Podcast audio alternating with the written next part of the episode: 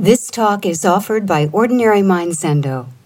Ordinary Mind was founded by Barry Magid, Dharma heir of Charlotte Joko Beck, and is dedicated to her vision of a psychologically minded Zen practice adapted to the needs of American students practicing in the context of their everyday lives. Our public programs are made possible by donations from people like you. So I'll try to project, but if at any time you people in the back room can't hear, there's this whole barrier here. Just, stick your hand up in the air so I can see it, and I'll remember to project again.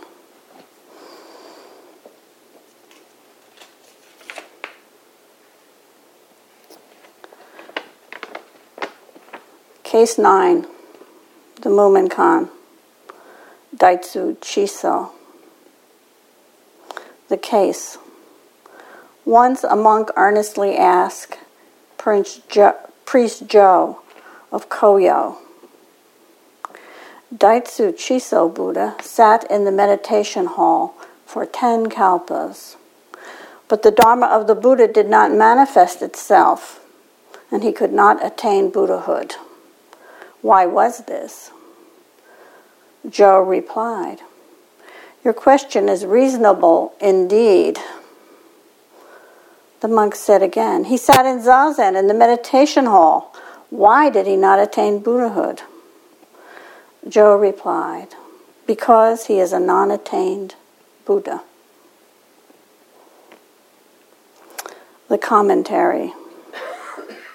I approve the old barbarian's realization, but I don't approve his understanding. If an ordinary person realizes it, he is a sage. If a sage understands it, she is an ordinary person. The verse, better than knowing the body is knowing the mind in peace. When the mind is realized, the body is no longer anxious. When body and mind are fully realized, the sage declines to become special.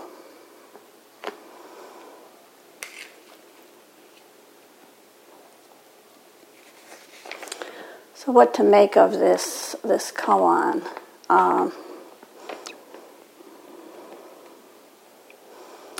It asks a question that all those who practice for a long or even a short time must surely ask sometimes, why? Maybe you're asking it about yourself. Why am I not realized? Why am I not getting it? Or maybe you're asking it about somebody else. Why him? Why her? There's a lot of talk and wondering in sanghas, especially when someone gets transmitted to. Why?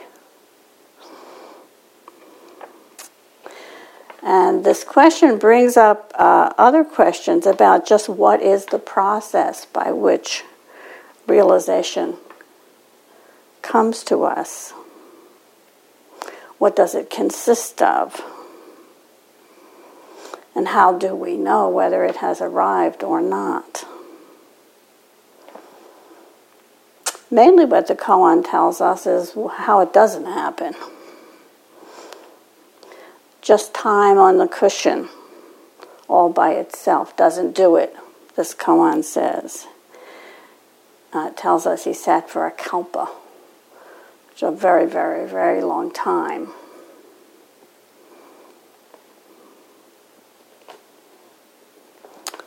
Realization never happens just by putting in a lot of time on the cushion. Occasionally it happens without putting any time on the cushion, but not usually. Generally, hours of zazen are necessary, but not always sufficient. Sometimes there are very conscientious practitioners, and they think that if they just put in the time, attend enough sessions, sit long and hard enough, they'll be realized. But what they don't realize sometimes is that they're actually avoiding real engagement with the practice. And that way realization doesn't come. And the monk in this koan wants to know why not. If Zazen is the most important teaching method of Zen, and the most frequent locus of insight, most people have a breakthrough when they're doing Zazen.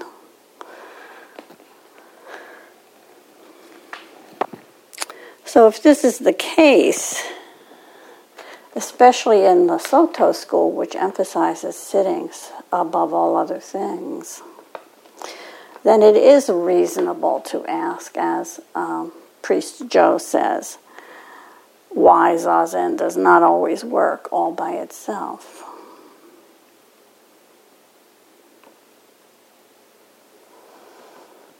One reason might be that the pursuit of realization in Zazen is too goal-oriented. Zazen is nothing if it's not a process.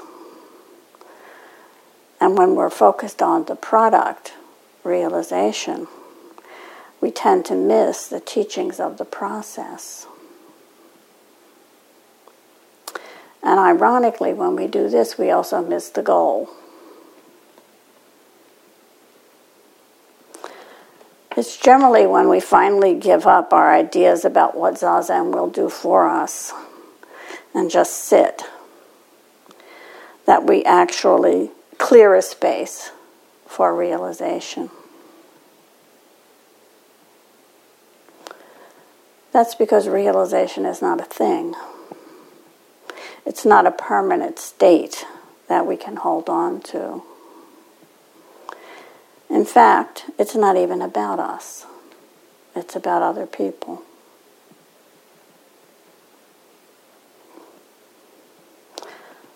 So what is realization? It's that je ne sais quoi. We don't know. We can't define it. Zen teachers don't know how to teach it. It's maybe something like becoming an artist.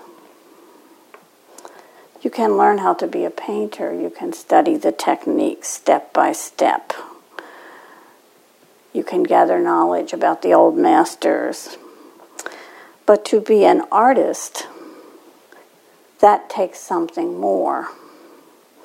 And that's an indefinable quality. Art schools don't know how to teach that either.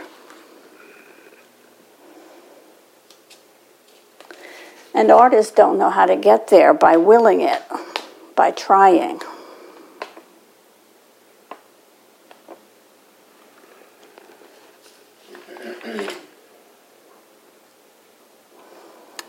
Joe says, to the question, your question is reasonable.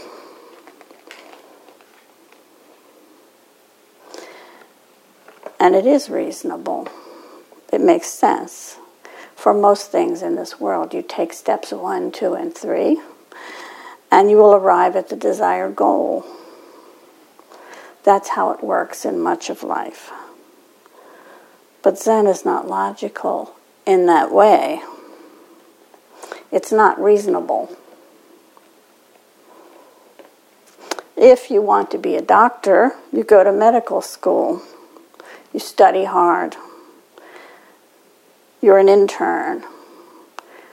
You get no sleep. You become a resident. And voila, finally you're a doctor. That's reasonable. It could be argued, however, that to be a real doctor, to be filled with the spirit of service and healing, to be empathetic and able to communicate well with patients, maybe that requires something more. And that something more has to do with qualities that are unquantifiable.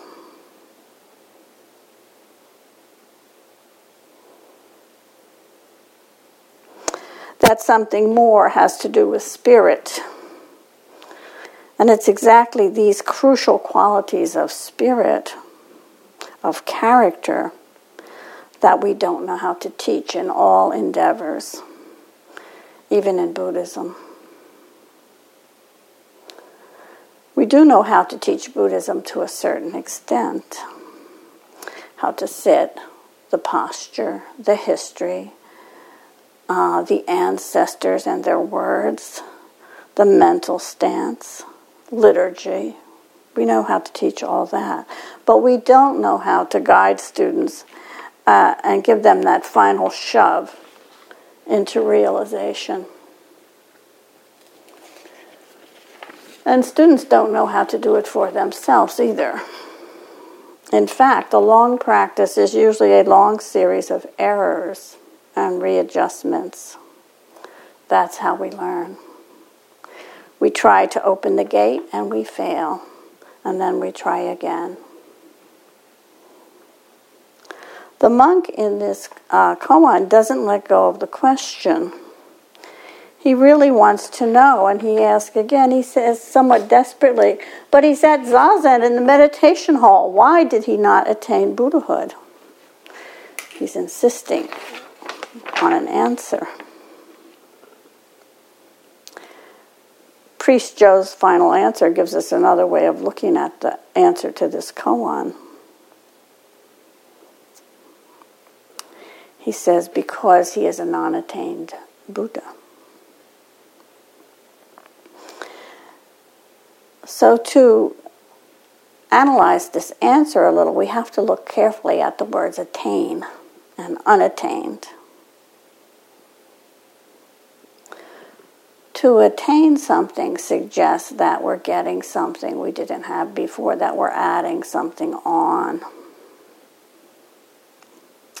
But what Buddhism teaches is that all sentient beings have Buddha nature from the beginning. So in a way, we're all running after something that we already have.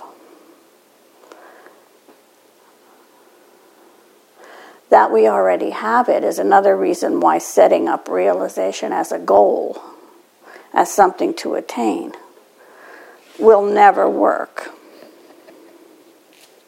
Because it's not out there. It's in here,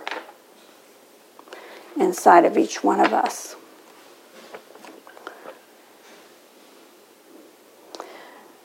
And the reason we don't realize that we already have it is because each of us bring a lot of negative psychological baggage, a lot of emotional wounds with us into our practice. It's inevitable. You can't grow up without a lot of this stuff. Some people have more than others, but we all have some. And it's a long process to work these things through in our practice so that we can finally come to believe that all these wonderful things that we think of as so pure and spiritual are already ours. It takes a long time to feel that we are complete, that we're worthy, that we don't need anything.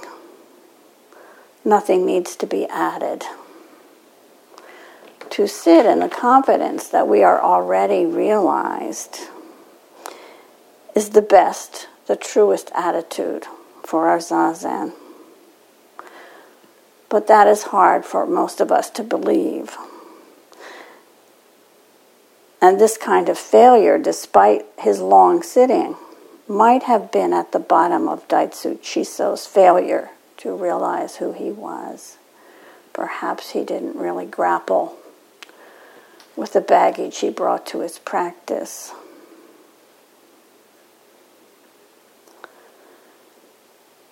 Despite what we think, it isn't really that we add anything, that we get anything out of practice.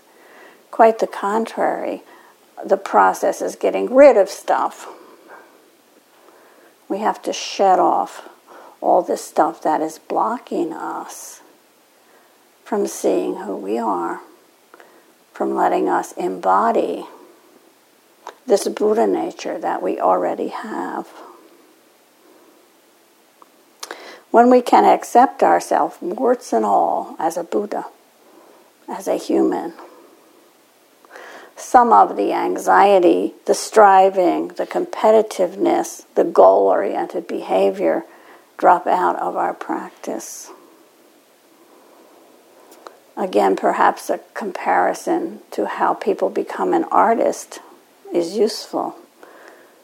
Generally, when someone is trying to be an artist and feels that they are remaining just a painter, they begin to feel discouraged, depressed.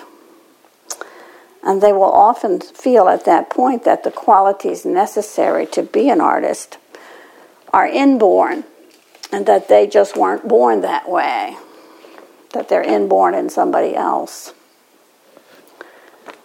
For some artists, this inborn quality is definitely there.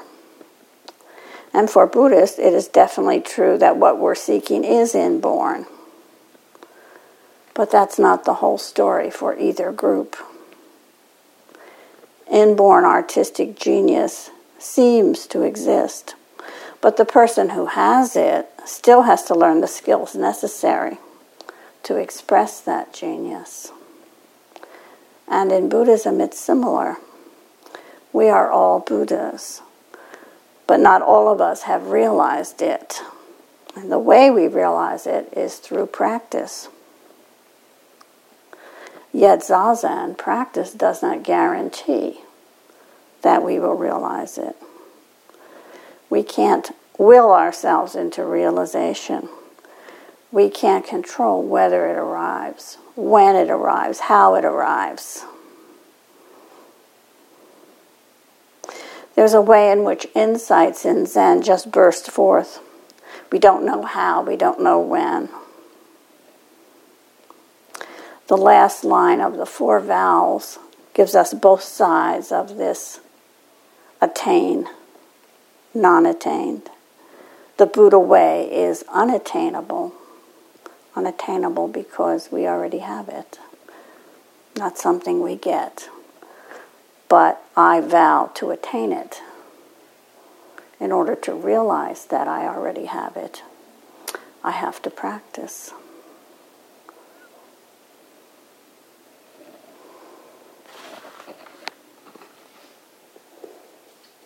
We have to vow to attain it. We have to work for it. The Buddha way is unattainable, but I vow to attain it. Although long hours of Zazen and hard practice don't guarantee anything, they are how we put ourselves in the way of realization. Once we have realized, to then claim that we have attained it is to misunderstand the process. Rather than attaining anything, we have uncovered what is already there.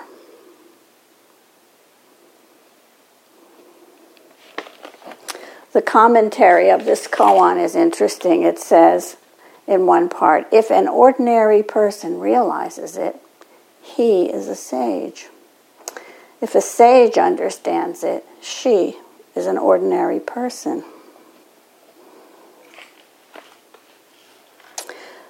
When we do realize it, we don't have anything special or different than anybody else, something that other people don't have. They're Buddhists too. And this is what the commentary is getting at. The verse makes the same point. It says, when body and mind are fully realized, the sage declines to become special. Not special. This is why we say ordinary mind, not special mind Zendo. Ordinary mind.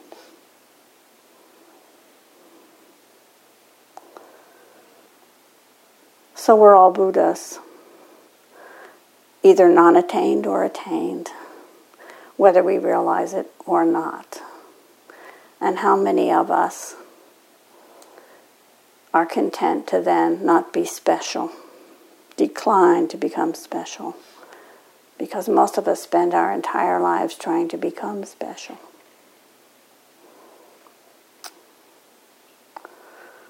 So think about that for a while.